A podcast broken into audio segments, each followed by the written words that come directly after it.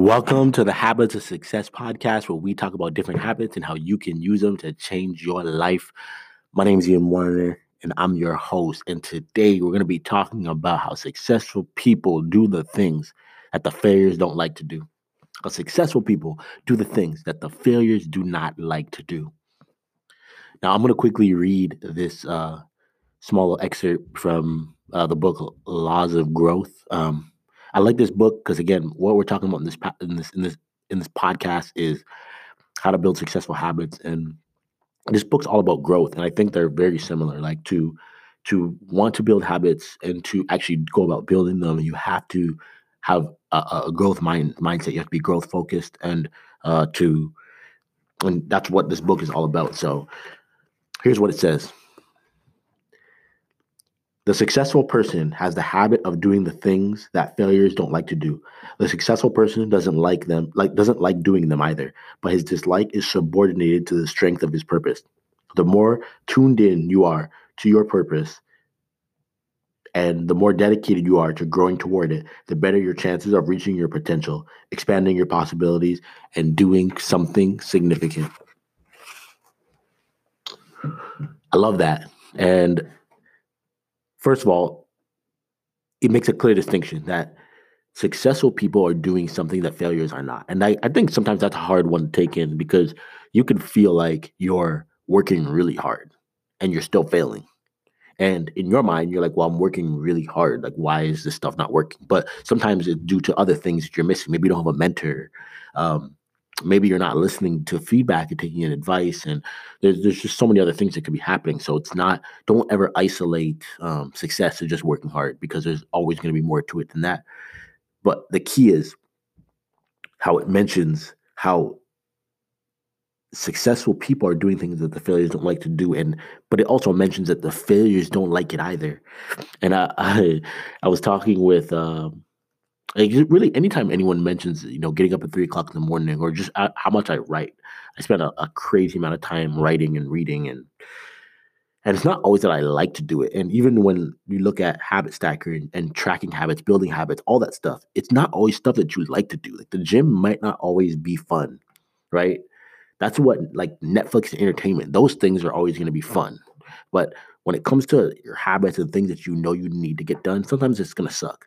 And the quicker you can accept that and realize that you have to keep working through it anyways, that is how you put yourself on the path to building successful habits. As you understand that the habit is more valuable than skipping it. it the, the the the the what your life will look like in 10 years by continuing to do it will be a way better spot than if you just continue to slack off on it. So once you are able to to grasp that concept concept, it makes everything a lot easier. Then um, it goes on to talk about how uh, it, it brings in purpose next, right? And so it's saying like, look, you have to be willing to do the things you don't want to do, right? You might, you know, you might have habits you're building that you don't want to build, but then it gets into purpose, and it talks about how you have to be attuned to your purpose. Now, being attuned to your purpose, this is going back, you know, you can go back and how far in, uh, in these podcasts, or even one of the reasons why in the Habit Stacker app, why I make people decide on a mission. You got to have a life mission because that's the purpose. The purpose makes everything clear. It's a lot easier to to wake up early, to read, to make your bed, to do this, to eat healthy, and all these other things. When you know what your purpose is, you know where you're going, you know why all this stuff needs to happen. It like these habits are powerful when they fit into things, when they fit into something that is much larger. So for you, if you're having trouble um, doing the things that the the the the failures just won't do, and you're just not keeping up, well, one thing you should look at is what's your why, what's your what's your drive, what's your reason for it. This is why you see so often that people will not change their diet and make serious health changes until they almost lose their life, until they have a heart attack or a stroke or or they have something like that, and they realize life's coming to an end. And if you don't change your ways, it, it, then something drastic is going to have to happen to you.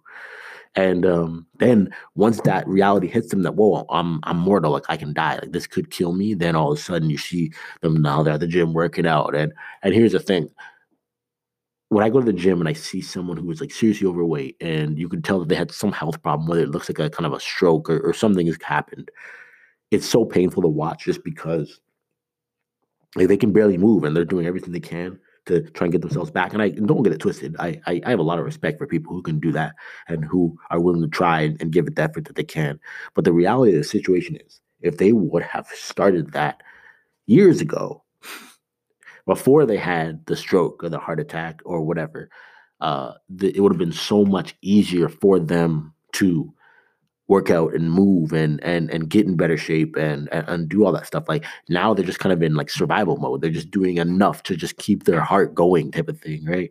And uh, it, it really is a sad thing to watch. So the earlier you get started on it, um, the better. But don't wait until tragedy hits you, because tragedy will eventually hit you. It's like sometimes people won't save their money until something disastrous happens and they have nothing, right?